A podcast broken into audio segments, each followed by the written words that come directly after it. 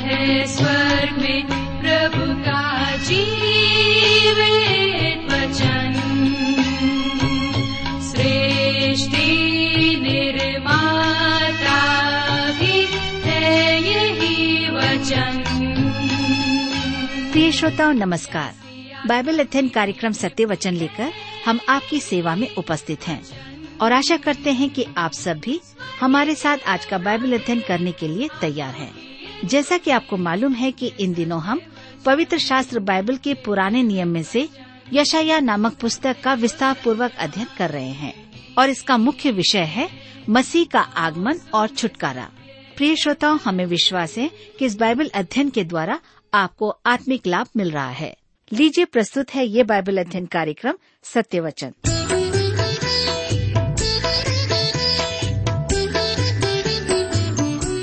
प्रिय मित्र, प्रभु यीशु के पवित्र और मधुर नाम में आप सबको मेरा नमस्कार। मैं आशा करता हूं कि आप सब कुशल पूर्वक हैं और आज फिर से परमेश्वर के वचन में से सुनने और सीखने के लिए तैयार बैठे हैं। मैं आप सभी श्रोता मित्रों का इस कार्यक्रम में स्वागत करता हूं और अपने उन नए मित्रों का जो पहली बार हमारे इस कार्यक्रम को सुन रहे हैं। मैं आपको बता दूं कि हम इन दिनों बाइबल में से यशायाह नामक पुस्तक का अध्ययन कर रहे हैं, जो एक भविष्यवाणी की पुस्तक है जिसे यशायाह भविष्यवक्ता ने भविष्यवाणी की बातों को हम तक पहुंचाया है। तो इससे पहले कि आज हम अपने अध्ययन में आगे बढ़ें, आइए हम सब प्रार्थना करें और परमेश्वर से आज के अध्ययन के लिए सहायता मांगे।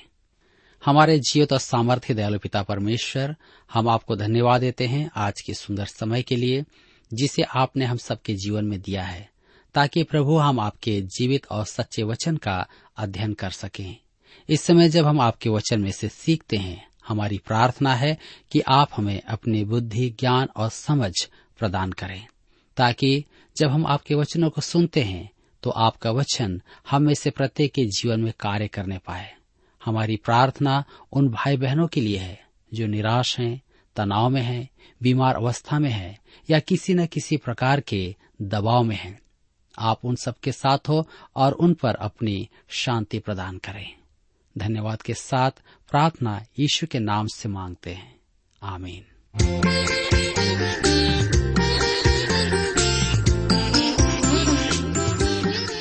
प्रिय मित्र, आज हम अपने अध्ययन में आगे बढ़ेंगे और यशायाह नबी की पुस्तक उसके 3 अध्याय से हम अध्ययन करेंगे, जिसका विषय है इस्राएल के पतन का कारण, दुर्बल प्रशासन, असहमी और घटिया नैतिक आचरण। मेरे मित्रों, जैसा हमने देखा है अध्याय 2 से 5 एक ही भविष्यवाणी है, अतः अध्याय 3 अध्याय 2 का ही अग्रभाग है। इस अध्याय में परमेश्वर का दंड विशेष करके इस्राएल पर दिखाया जा रहा है, जबकि अन्य जातियों पर भी परमेश्वर का दंड आने वाला है। दंड के इस अध्याय में हम आगे चल करके देखेंगे कि परमेश्वर अन्य जातियों को भी दंड देगा, परंतु हम देखेंगे उन अन्य जातियों की तुलना में इस्राएल को दिया जाने वाला दंड कहीं अधिक कठोर होगा। ये परमेश्वर के वचन की अति असामान्य भविष्यवाणियां हैं।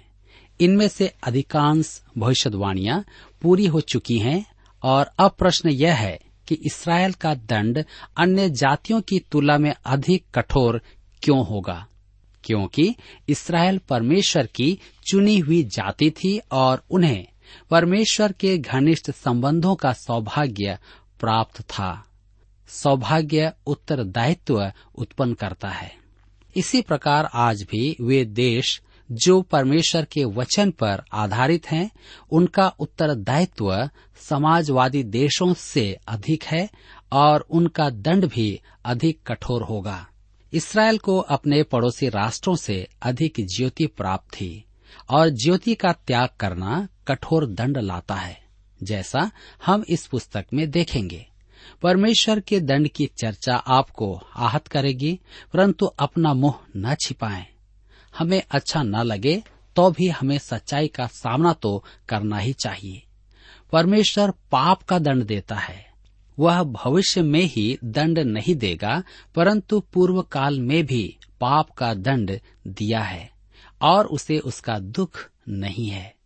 मेरे मित्रों, यह भविष्यवाणी यशायाह के युग का दृश्य है और यह पूरी हुई है, परंतु इसका पूरा हो जाना इसे इसके अर्थ से वंचित नहीं करता है। यहाँ वर्णन की गई परिस्थितियां फिर से उभरेंगी, महाक्लेश के युग में, और परमेश्वर का प्रकोप दंड बनकर बरसेगा। यह दंड इस्राएल ही पर नहीं, संपूर्ण विश्व के राष्ट्रों पर आएगा। प्रथम 15 पद दुर्बल प्रशासन और स्त्रियों के वस्त्र से संबंधित हैं। यद्यपि देखने में वे एक दूसरे से अलग विषय प्रतीत होते हैं, परंतु वे वास्तव में हैं नहीं। दुर्बल प्रशासन अगुवाई की कमी के कारण होता है, जैसा महिला शासकों के प्रशासन से देखा गया है। हम देखेंगे कि यहाँ उसका अभिप्राय क्या है। तो आइए हम देखें, दुर्बल प्रशासन। यशायाह 3 उसके 1 में लिखा है, सुनो, प्रभु सेनाओं का यहोवा यरूशलेम और यहूदा का सब प्रकार का सहारा और सिरहाना, अर्थात अन्न का सारा आधार और जल का सारा आधार दूर कर देगा। यह पद यरूशलेम और यहूदा से संबंधित है। मनुष्य केवल रोटी पर ही जीवित नहीं रहता, परंतु उसे रोटी चाहिए होती है। अकाल उन पर परमेश्वर का दंड था। परमेश्वर के वचन में 13 अकालों का उल्लेख है और प्रत्येक अकाल उसका दंड था जो उसने इस्राएल को दिया। यशायाह 3 उसके 2 और 3 में हम पढ़ते हैं, और वीर और योद्धा को, न्यायी और नबी को, भावी वक्ता और वृद्ध को, 50 सिपाहियों के सरदार और प्रतिष्ठित पुरुष को, मंत्री और चतुर कारीगर को और निपुण टोन्हे को भी दूर कर देगा। परमेश्वर रोटी और पानी ही नहीं, अगुओं को भी हटा देगा। अगुवाई के पदों पर योग्य मनुष्यों की कमी का अर्थ है परमेश्वर का दंड। आज के अगुए पहले के अगुओं की तुलना में बौने दिखाई देते हैं। मैं किसी राजनीतिक दल का पक्ष नहीं ले रहा, परंतु आज के आकांक्षी अगुए युवा और वृद्ध दोनों वास्तव में राजनेता होने की योग्यता नहीं रखते हैं। यदि वे 100 साल पहले होते तो घटिया नेता कहलाते। मैं यहाँ पर किसी को नीचा दिखाना नहीं चाहता। हमारे पास योद्धा हैं, परंतु महान सेना नायक नहीं है। हमारे पास चतुर अगुओं की कमी नहीं है, परंतु नीतिमान अगुए हमारे पास नहीं है। यह पतन और परमेश्वर के दंड के चिन्ह हैं। मेरे प्रियो, कला के क्षेत्र में देखें तो टीवी पर आपको क्या देखने को मिलता है? टीवी पर कहा जाता है कि आपके सामने कोई महान कलाकार आ रहा है और आप देखते हैं कि वह एक नट है जो बेतुका गाना गाता है, नाचता है। उसे प्रतिभाशाली व्यक्ति कहा जाता है। बड़ी प्रशंसा सुनने के बाद पता चलता है कि उस लेखक ने जो लिखा उसमें बुद्धि की बात तो कुछ भी है ही नहीं। मेरे मित्रों, आज के युग में महान लोगों की कमी है जिसे हम स्वीकार नहीं करना चाहते, क्योंकि हम अहंकारी हैं। कभी माना जाता था कि शिक्षक समाज के मुक्तिदाता एवं पथ प्रदर्शक हैं, परंतु वे तो अपने ही परिसरों को संभालने में अक्षम है। हमारी अगुवाई कागज की गुड़ियों का समूह है। यशायाह 3 के 4 में लिखा है, मैं लड़कों को उनके हाकिम कर दूंगा और बच्चे उन पर प्रभुता करेंगे। जहाँ तक योग्यता का प्रश्न है, हमारे उच्च पदाधिकारियों को बच्चों के लंगोट बांध लेना चाहिए, क्योंकि उनमें योग्यता नाम का गुण तो है ही नहीं।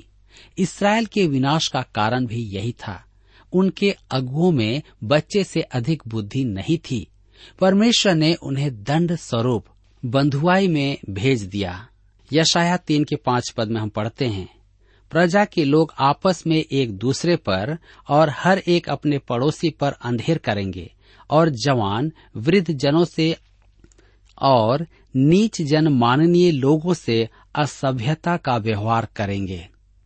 मेरे मित्रों, यशायाह की पुस्तक पढ़कर ऐसा लगता है कि यशायाह हमारे समय का वर्णन कर रहा है। परंतु उसका युग भी ऐसा ही था। एक कॉलेज विद्यार्थी कहता है, मेरी बात सुनो, मैं तुम्हें कुछ बताने जा रहा हूँ। मैं तो वर्षों से उनकी बातें सुन रहा हूँ, परंतु उन्होंने अभी तक मुद्दे की बात नहीं की है। आज एक जाति दूसरी जाति के विरोध में है, प्रजा के लोग आपस में एक दूसरे पर और हर एक अपने पड़ोसी पर अंधेर करेगा। अल्पसंख्यक अन्य मनुष्यों पर हावी होना चाहते हैं। अल्पसंख्यक तो मसीही भी हैं, परंतु हमारी कौन सुनता है। यशायाह 3 उसके 8 में हम पढ़ते हैं, यरूशलेम तो डगमगाया और यहूदा गिर गया है, क्योंकि उनके वचन और उनके काम यहोवा के विरुद्ध हैं, जो उसकी तेजों में आंखों के सामने बलवा करने वाले ठहरे हैं। यरूशलेम तो डगमगाया और यहूदा गिर गया है। भविष्यद्वक्ता यही कहता है, आज परमेश्वर के जन खड़े नहीं होते हैं कि कहें हमारे नगर नष्ट हो रहे हैं, क्योंकि उनके वचन और उनके काम यहोवा के विरुद्ध हैं, जो उसकी तेजों में आंखों के सामने बलवा करने वाले ठहरे हैं। यह इस अध्याय का मुख्य पद है और इस्राएल के पतन का वरन किसी भी देश के पतन का मुख्य कारण है। परमेश्वर किसी भी देश का न्याय अपने साथ उसके संबंधों को देखकर करता है। यशायाह 3 के 9 में लिखा है, उनका चेहरा भी उनके विरुद्ध साक्षी देता है, वे सदोमियों के समान अपने पाप को आप ही बखानते और नहीं छिपाते हैं। उन पर हाय, क्योंकि उन्होंने अपनी हानि आप ही की है। आज पाप का खुल्लम खुल्ला प्रदर्शन है। पहले के समान आज छिपकर पाप करने का चलन समाप्त हो गया है। हम गौरव से कहते हैं कि हम खुली किताब हैं, हम ईमानदार हैं। जी नहीं, हम ईमानदार नहीं हैं। हम तो अपने पितरों की नाई ढोंगी हैं, धोखेबाज हैं। वे पाप छिपाने के कारण ढोंगी थे और हम पाप को खुल्लम खुल्ला करके अच्छा कहकर ढोंगी हैं। इसराइल भी ऐसा ही कह रहा था। यशायाह 3 के 10 में लिखा है, धर्मियों से कहो कि उनका भला होगा, क्योंकि वे अपने कामों का फल प्राप्त करेंगे। परमेश्वर अपने प्रजा को मुक्ति दिलाने की प्रतिज्ञा करता है। यशायाह 3 के 11 में पढ़ते हैं, दुष्ट पर हाय, उसका बुरा होगा, क्योंकि उसके कामों का फल उसको मिलेगा। यह वही है, मनुष्य जो बोता है वही काटेगा। यशायाह 3 के 12 में आगे लिखा है, मेरी प्रजा पर बच्चे अंधेर करते और स्त्रियां उन पर प्रभुता करती हैं। हे मेरी प्रजा, तेरे अगुए तुझे भटकाते हैं और तेरे चलने का मार्ग भुला देते हैं। मेरी प्रजा पर बच्चे अंधेर करते हमारी आज की समस्या है। अल्पवयस्कों के अपराधों में सबसे अधिक संख्या युवकों की है और प्रतिवर्ष कम आयु के अपराधी बढ़ते ही जा रहे हैं। स्त्रियां उन पर प्रभुता करती हैं। ओह, महिला मुक्ति मोर्चा तो यशायाह से रुष्ट हो जाएगा। हे मेरी प्रजा, तेरे अगुए तुझे भटकाते हैं और तेरे चलने का मार्ग भुला देते हैं। अब यहाँ महिलाओं का उल्लेख है, या उसके कहने का अर्थ है पौरुषहीन दुर्बल अगुए। मेरे विचार में दोनों ही हैं। महिला मुक्ति अभियान पतन का एक और कारण है। जब स्त्रियां पुरुष का स्थान लेना चाहती हैं तो वे ऊपर नहीं उठती, वरन पुरुष के स्तर पर नीचे गिरती हैं। स्त्री को कोमलता दी गई है, परंतु जब वह पुरुष की नाई गिरी हुई और पाश्विक हो जाती है तो वह पुरुष से भी बुरी हो जाती है और देश का पतन निश्चित हो जाता है। इसराइल के साथ यह सच था और आज यह सच है। इटली देश में पॉम्पी के खंडहर देखकर सोचें कि रोम को हराने वाला कोई नहीं था, फिर वे इतिहास के दृश्य से विलोप कैसे हुए। उनका बैरी उनके भीतर ही था। अब सुनिए, यहोवा अपनी प्रजा से निवेदन करता है। यशायाह 3 उसके 13 और 14 में, यहोवा देश देश के लोगों से मुकदमा लड़ने और उनका न्याय करने के लिए खड़ा है। यहोवा अपनी प्रजा के वृद्ध और हाकिमों के साथ यह विवाद करता है, तुम ही ने बारी की दाग खा डाली है और दीन लोगों का धन लूटकर तुमने अपने घरों में रखा है। वृद्ध और हाकिमों अर्थात प्रजा के अगुओं परमेश्वर वयस्कों को दोष देता है। अल्प आयु की समस्या युवाओं में नहीं थी। यशायाह के युग में कुछ लोग थे जो धनवान बनने की लालसा रखते थे, वे अन्यों का शोषण कर रहे थे। दीन लोगों का धन लूटकर तुमने अपने घरों में रखा है। मेरे मित्रों, आज भी परमेश्वर से रहित धनवान और परमेश्वर से रहित भरपूर एक बड़ी समस्या है। दोनों ही एक से बढ़कर एक हैं। मुख्य समस्या तो यह है कि हम परमेश्वर से दूर हैं। परमेश्वर तो तैयार है कि या तो याचना करें या दंड दें। उसने निर्णय राष्ट्रों पर छोड़ दिया है। हम जैसा चाहे वैसा ही वह हमारे साथ करेगा। आइए हम आगे देखेंगे स्त्रियों का पहरावा। यशायाह के पुस्तक 3 अध्याय उसके 16 पद में हम पढ़ते हैं, यहोवा ने यह भी कहा है, क्योंकि सियोन की स्त्रियां घमंड करती हैं और सिर ऊंचे किए आंखें मटकाती और घुंघरुओं की छमछमाती हुई ठुमुक ठुमुक चलती हैं। नारीत्व का कैसा चित्रण है। समस्या तो वास्तव में मन की है। पहला पत्रस की पत्री 3 अध्याय उसके 1 से 4 पद में हम पढ़ते हैं, हे पत्नियों, तुम भी अपने पति के अधीन रहो, इसलिए कि यदि इनमें से कोई ऐसे हों जो वचन को ना मानते हों, तो भी तुम्हारे भय सहित पवित्र चाल चलन को देखकर बिना वचन के अपनी अपनी पत्नी के चाल चलन के द्वारा खींच जाए। तुम्हारा श्रृंगार दिखावटी ना हो, अर्थात बाल गूंथना और सोने के गहने या भांति भांति के कपड़े पहनना, वरन तुम्हारा छिपा हुआ और गुप्त मनुष्यत्व नम्रता और मन की दीनता की अविनाशी सजावट से सुसज्जित रहे, क्योंकि परमेश्वर की दृष्टि में इसका मूल्य बड़ा है। मेरे प्रियो, युवकों को परामर्श देते समय मैं उनसे सदा एक ही बात कहता हूँ कि विवाहित जीवन को जोड़ने वाली 3 रस्सियां हैं और यह 3 गुना गुथी हुई रस्सी आसानी से नहीं टूटती। एक है भौतिक रस्सी जो महत्वपूर्ण है, एक मनोविज्ञान की रस्सी है जो एक सी रुचियां रखती हैं, तीसरी है आत्मिक रस्सी, परमेश्वर और उसके कार्यों से लगाओ। यदि पत्नी अपने शारीरिक सुंदरता से अपने पति को आकर्षित करती है तो एक समय वह उसके आकर्षण से ऊब जाएगा। पतरस के कहने का अर्थ यही है, पत्नी का आकर्षण उसके वस्त्र धारण, उसके केश श्रृंगार से परे हो, उसकी सुंदरता उसकी नम्र और शांत आत्मा में हो। यशायाह अपने युग की स्त्रियों को घमंडी और अश्लील कहता है। आंखें मटकाती और घुंघरुओं को छमछमाती हुई ठुमुक ठुमुक चलती हैं। यशायाह 3 अध्याय उसके 17 पद में आगे हम पढ़ते हैं, इसलिए प्रभु यहोवा उनके सिर को गंजा करेगा और उनके तन को उघरवाएगा। वह एक रोग की चर्चा कर रहा है। आज यौन रोग का प्रलय आया हुआ है।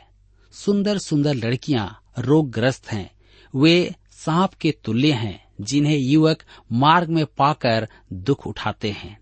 यशायाह 3 अध्याय उसके 18 से 24 पद में आगे लिखा है, उस समय प्रभु घुंघरुओं, जालियों, चंद्रहारों, झुमकों, कड़ों, घुंघटों, पगड़ियों, पैकरियों, पटुकों, सुगंध पात्रों, गंढों, अंगूठियों, नथों, सुंदर वस्त्रों, कुर्तियों, चादरों, बटुओं, दर्पणों, मलमल के वस्त्रों, बुंदियों, दुपट्टों, इन सबों की शोभा को दूर करेगा।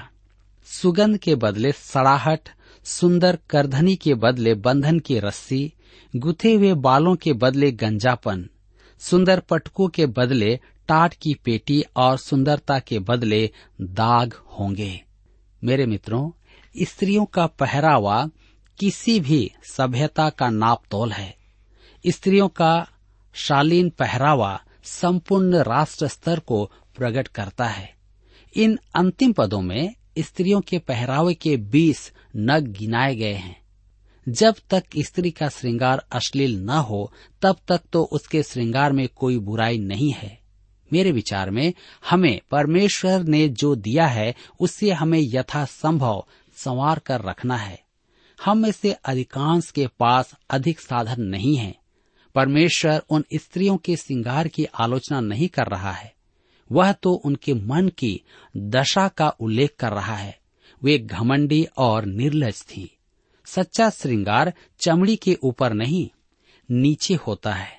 स्त्री का पहरावा देश की नैतिकता का मूल है। जो स्त्रीत्व को संभाल करके रखती है, निश्चय ही उससे राष्ट्र भी गौरवान्वित होता है।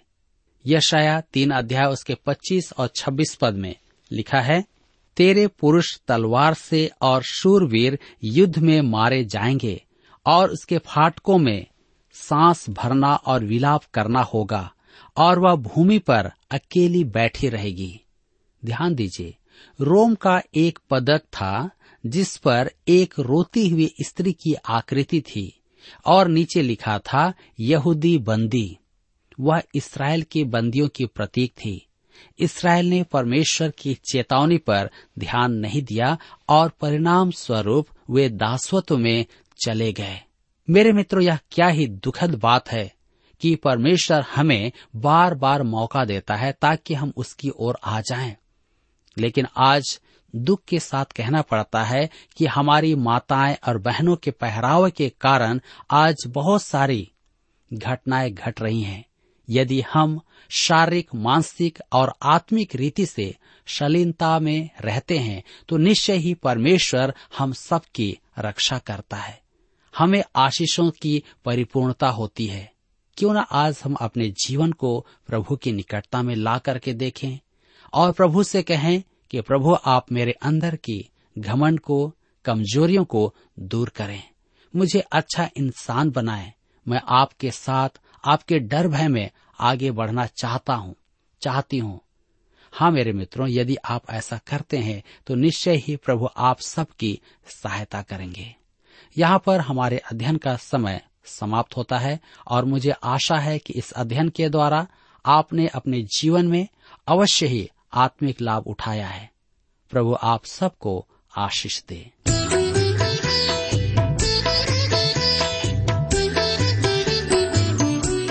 प्रिय श्रोताओ, अभी आप सुन रहे थे बाइबल अध्ययन कार्यक्रम सत्य वचन।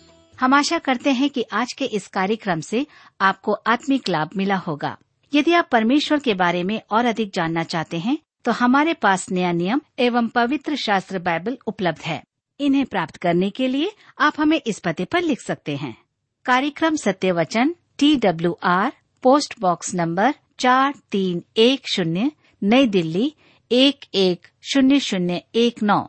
पता एक बार फिर सुन लीजिए, कार्यक्रम Satya Vachan, TWR, post box number 4310, new Delhi 110019। और हाँ श्रोताओ, याद रखें कि पत्र लिखते समय आपका नाम और पता साफ साफ लिखा होना चाहिए।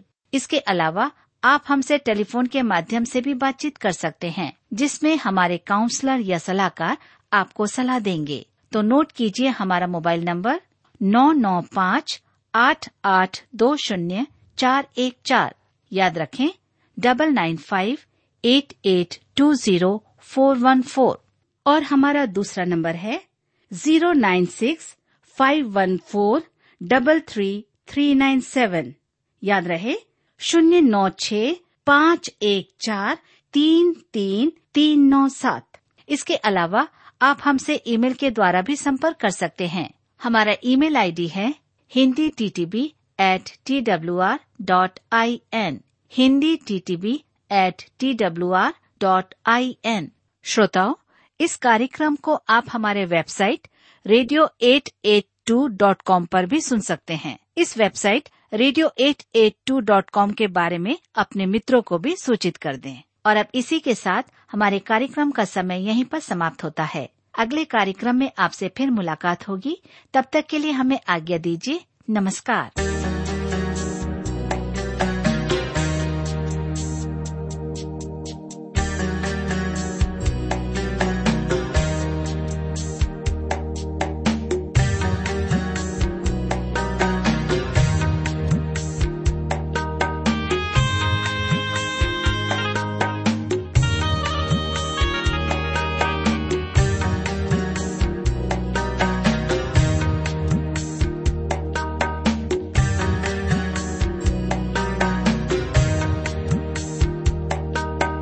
फरियाद है मसीहा, जवाब दे मुझे।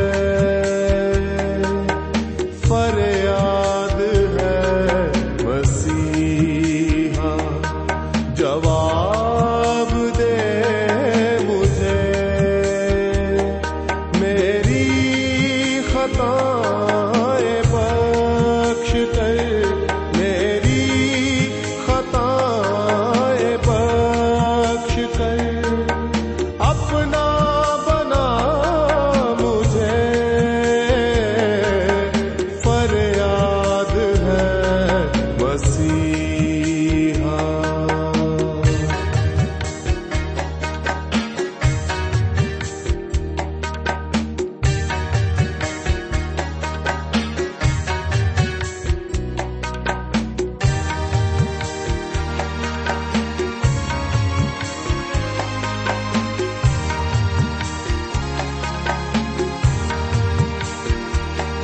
दुनिया की गर्दिशों में जकड़ा हुआ था मैं।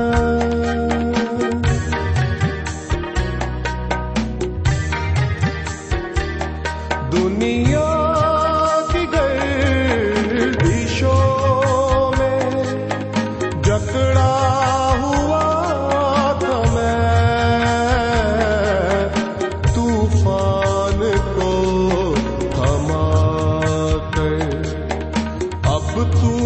बचा मुझे,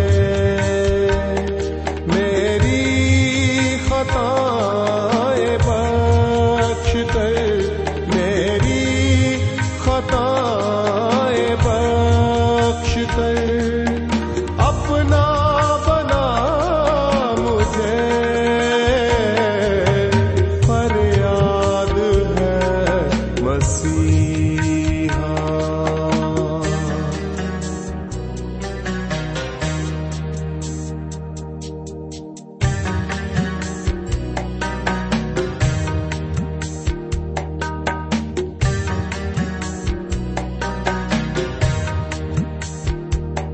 तुझसे दुआ मसीहा, मेरी इल्तिजा है ये।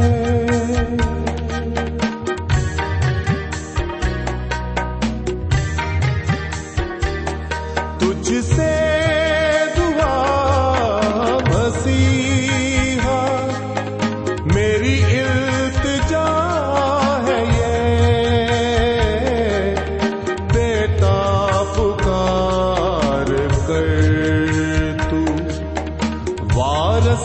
बना